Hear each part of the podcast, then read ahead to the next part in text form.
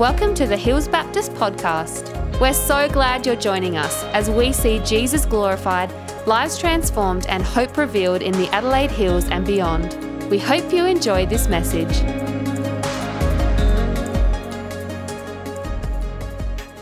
Well, I always find it an amazing privilege if I can share the Word of God, and I take it with the deepest respect. And I was thinking about what to preach today. And January is a bit of an interesting month here at Hills because we are not usually in a sermon series, so we have a bit of a free hit.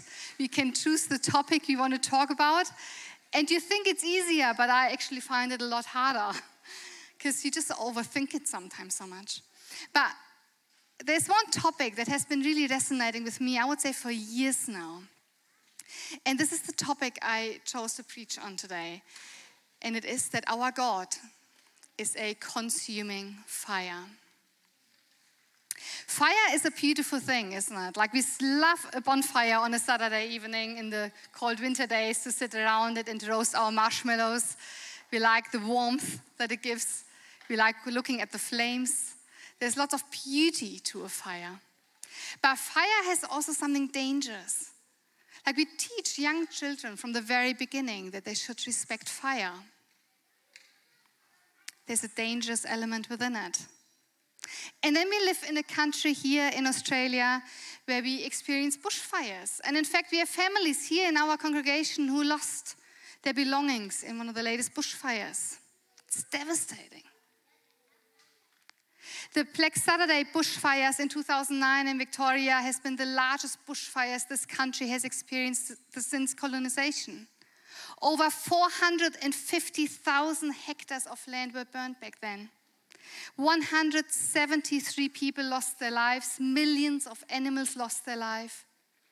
The fire was so hot that it had 1000 degrees Celsius in the center of it, and it burned absolutely everything that came in its way. Steel structures were completely melted, and every single thing that was burnable was 100% consumed. So, what does that mean when we talk about that our God is a consuming fire? Over the years, I had different conversations with people who probably prompted me to think a bit further in this area. One conversation I had was with a dear friend of mine who once believed in Jesus but walked away. And she said to me, Leona, I went to youth group and the whole faith, everything, or everything I experienced was based on emotions. It was always like a massive hype, but this God that seemed to be so woo at youth group did not seem present in my life at all. I couldn't find him in my day to day life. And it broke my heart. I felt really sad about it. And I wonder if anybody has ever told her how to journey with God and how to respect God. Another conversation I had was with a friend of mine who is a mum, and she's wrestling with this whole topic on how to, how to raise your children in the name of the Lord. And she said, Surely there's something missing if all we are saying to our kids that our God is love. And I was thinking about it and I was like, no, but it's true. God is love. And in actual fact, his very essence of his being is love. But a part of this love is his holiness. And a part of this holiness is this consuming fire. And then I was Years ago, when I was in my late teenage years, I lived in Germany. I um, went to our church and we went through quite a big change in our church. We swapped the red songbook to the green songbook. and it was a massive deal back then. It was big. There was like long conversations around it, people discussed it, all sorts, but finally the decision was made. We get a new songbook and it had newer songs in it. And the songbook arrived, and all the young adults were devastated because we couldn't even pick if the songs were new or not. We had no idea. So I felt quite grumpy. And I went to my Oma, to my grandmother, And I talked with her about it. And I said, Oma, you know, like these songs don't really make me feel a certain way. Like I don't really, ah, uh, something is missing. Oma disagreed with me because those songs carried her throughout the whole war. But then she looked at me and she said, Leona, I think you and I, we can, we can learn a lot from one another. I really believe that all the different generations, we can learn a lot from each other. I can learn from you that God can be my friend and that He's not just a consuming fire. But you can learn from me that God is not just your friend, but also a consuming fire. And I thought about this, and it resonated with me all these years. And I was thinking about this God that I believed in, and I, was thinking about who is this God? Who is this God that I believe in? Do I make this God of heaven my matey mate, my mate? Just like a friend that I go down to have coffee with? And yes, absolutely, God is my friend. Jesus is my friend. And through Jesus, we can enter into this beautiful, intimate relationship with God, can we? It's so precious. But God is also a consuming fire. So, what does that mean? God is a consuming fire, and that means that He consumes all the idols in your life to protect His name. The first time God describes himself as a consuming fire is in Deuteronomy 4, when he talks, when Moses talks to the people of Israel and he prepares the, those people to enter the promised land. And Moses says to these people and reminds them about that they should not worship any other gods but God, that they should not create any golden gods.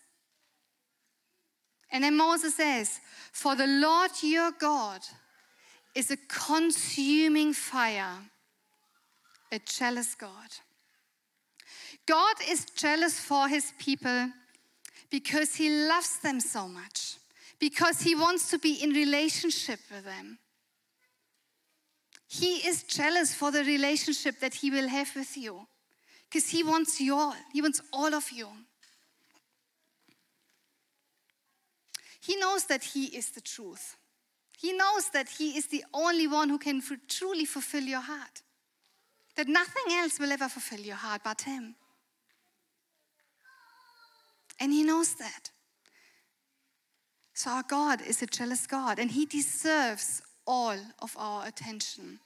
Dave talked about two weeks ago or three weeks ago um, when he preached on fasting. He addressed here that, that um, fasting has to be sacrificial, and that if we fast, you know, idols in our life, they don't actually just deserve a fast, they deserve a funeral.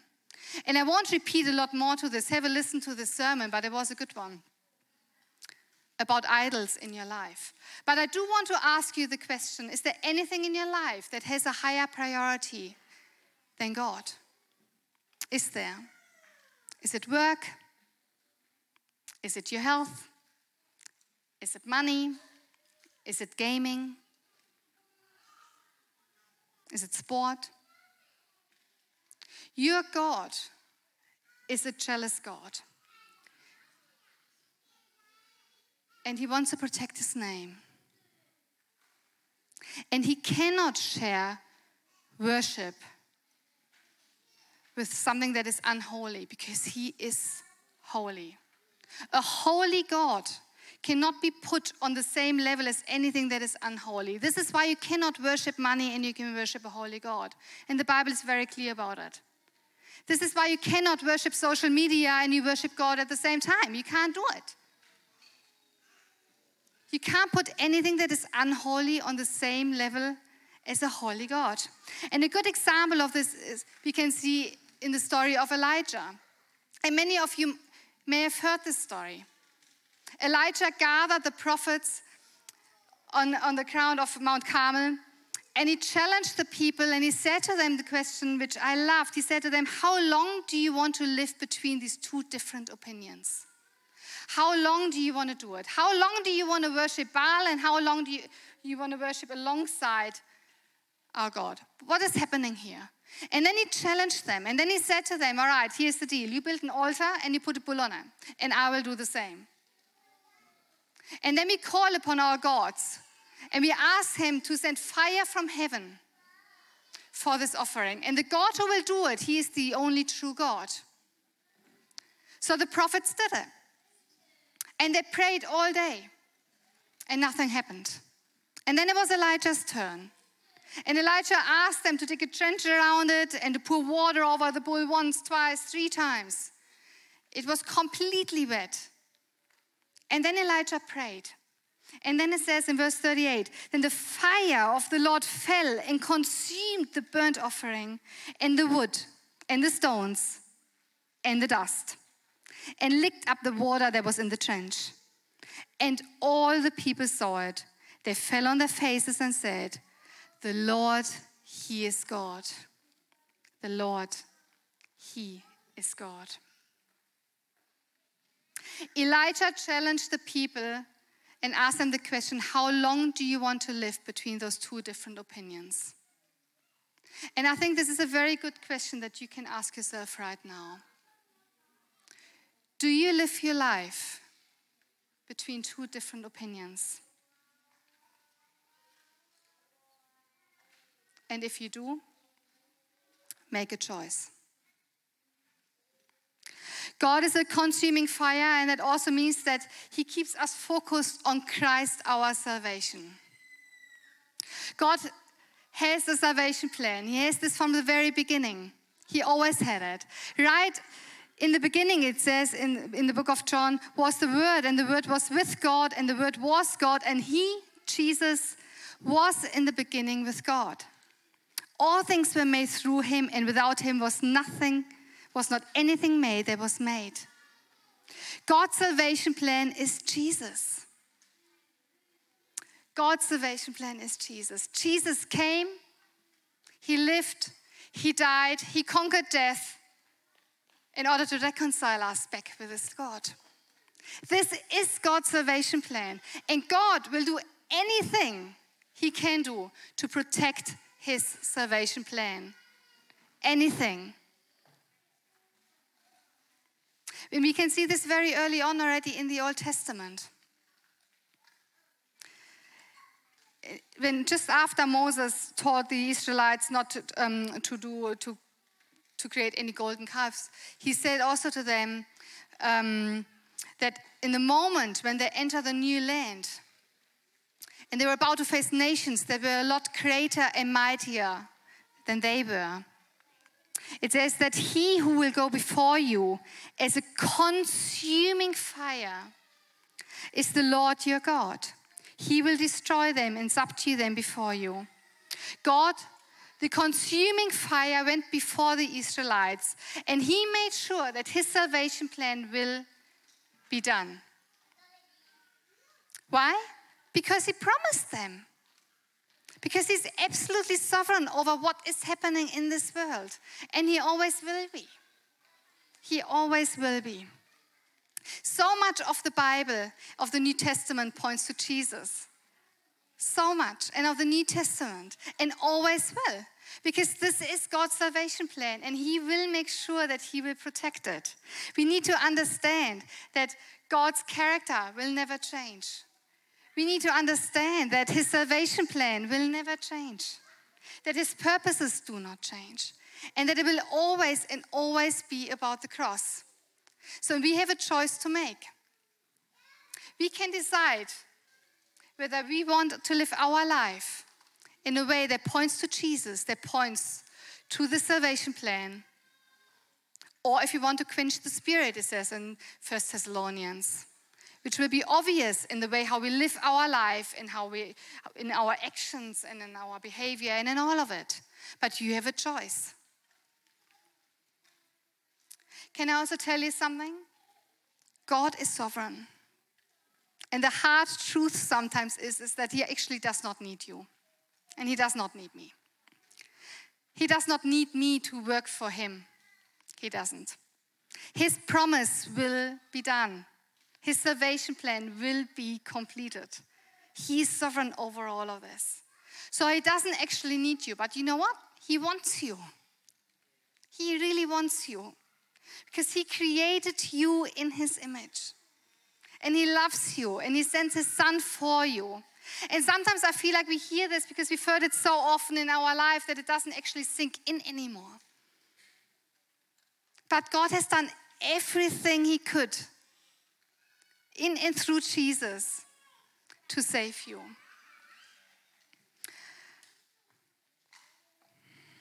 Paul says in Philippians 2 12 to 13, Therefore, my dear friends, as you have always obeyed, not only in my presence, but now much more in my absence, continue to work out your salvation with fear and trembling. For it is God who works in you to will and to act in order to fulfill his good purpose. Are you willing to let the consuming fire refine you in your life? Are you willing to live a life that will point to Jesus, that will point to his salvation plan? God is a consuming fire, and that also means that he's present. Fire in the Bible often represents God's presence. In Leviticus, we can see how the Lord instructed the outside of the tabernacle. And then he said the fire must be kept burning on the altar continuously, and it must not go out. Why? Because the Lord Himself lit this fire, and it represented His presence and power, light, and guidance. There's more stories in the Bible where fire represents the presence of the Lord. Whilst Moses was looking after his flock, it says that the angel of the Lord appeared to him in a flame of fire out of the midst of a bush. He looked, and behold, the bush was burning, yet it was not consumed. And Moses said, I will turn aside to see this great sight, why the bush is not burned. When the Lord saw that he turned aside to see, God called to him out of the bush, Moses, Moses. And he said, Here I am. Then he said, Do not come near. Take your sandals off your feet, for the place on which you're standing is holy ground. We can see how in this story the fire represented the presence of the Lord. Then fast forward to the New Testament. And John the Baptist said that one day Jesus will come and he will baptize you with the Holy Spirit and with fire. Then forward to Pentecost. What happened there?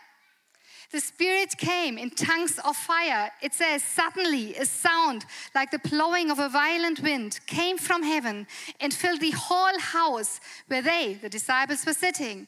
They saw what seemed to be tongues of fire that separated and came to rest on each of them. All of them were filled with the Holy Spirit.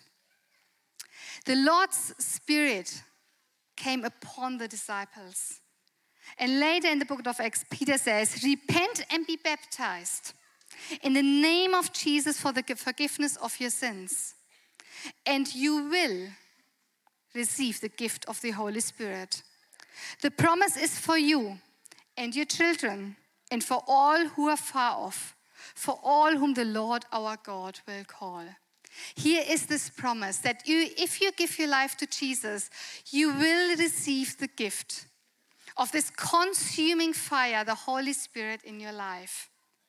And this gift will indwell you, will be a part of you, will be in you. So, what does that mean? It means that you can know that the Lord's presence is constant in your life. He is always with you.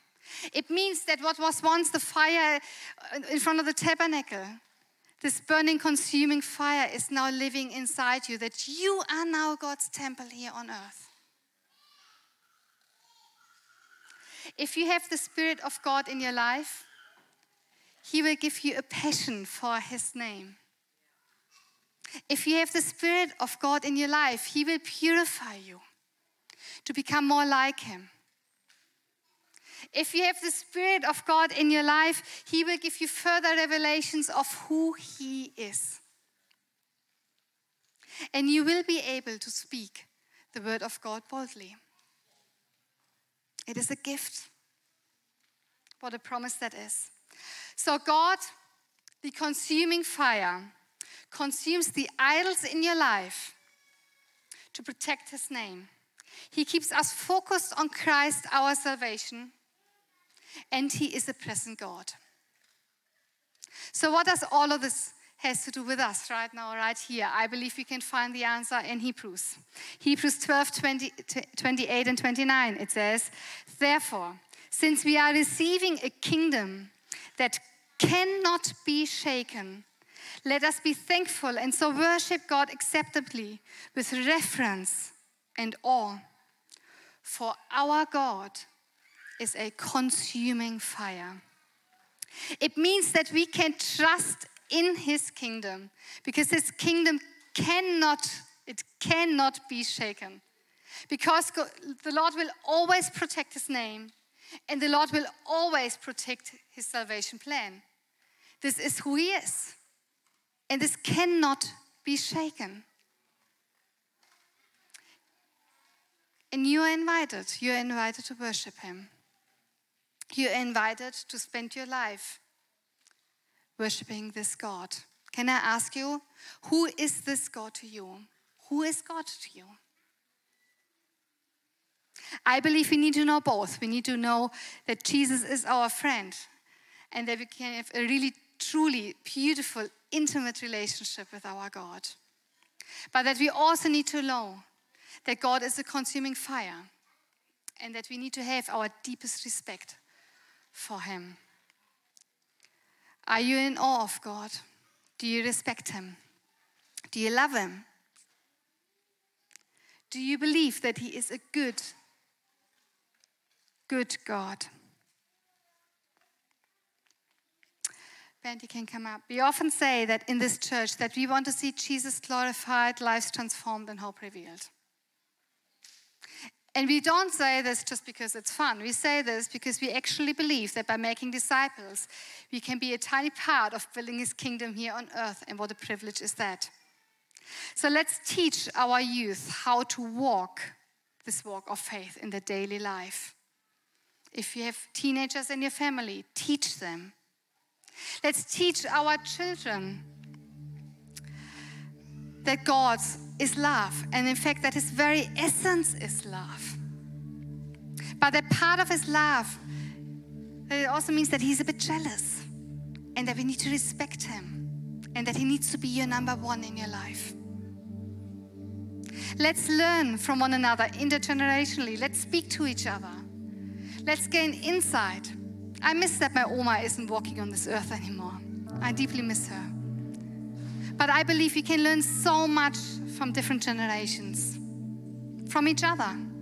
So let's be in conversation. God's holiness is the reason for Him being a consuming fire.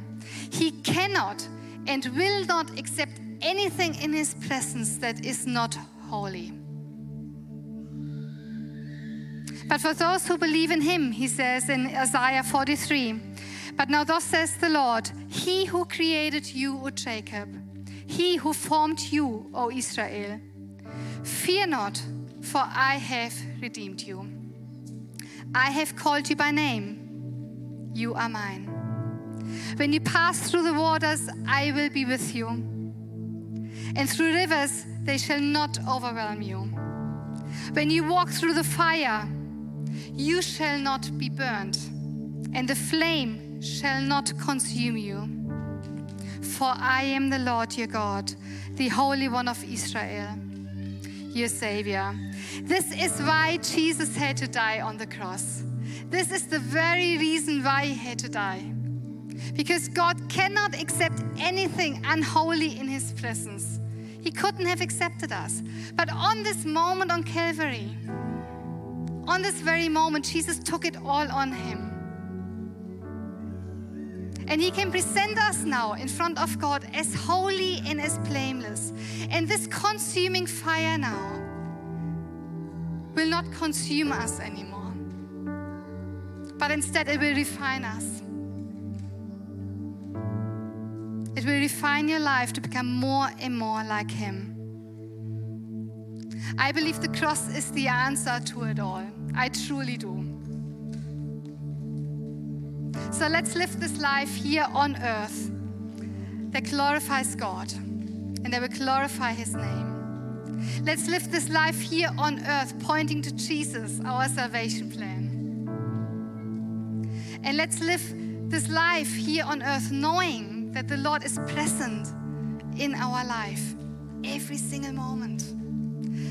I pray, I really pray that you will never stop learning who your God is, that you will stay humble and teachable, and that this fire would always refine you. Let's pray. Jesus, Lord, we praise you, God. We thank you that you are God. Jesus, thank you that you came to this earth, Lord, to, to save us. Jesus, that you can present us now as holy and as blameless in front of your Father. Lord, that your flames of this consuming fire won't all consume us anymore, Lord, but instead will refine us because of the cross.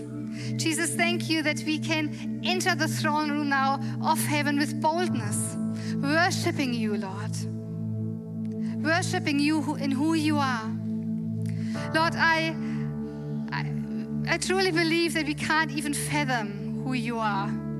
Lord, but we pray and we ask that you would continuously reveal a bit more of yourself to us, Jesus. Teach us more who you are, Lord. Help us to live a life that is humbling, serving towards you. Help us, God, to just be glorifying your name and protecting your name in this world. Help us to live a life, Jesus, that points to you and points to the cross. Lord, we are all yours. Jesus, and we cannot wait to see how you establish your kingdom here on earth. And thank you that we can be a part of it, Lord. In your precious name.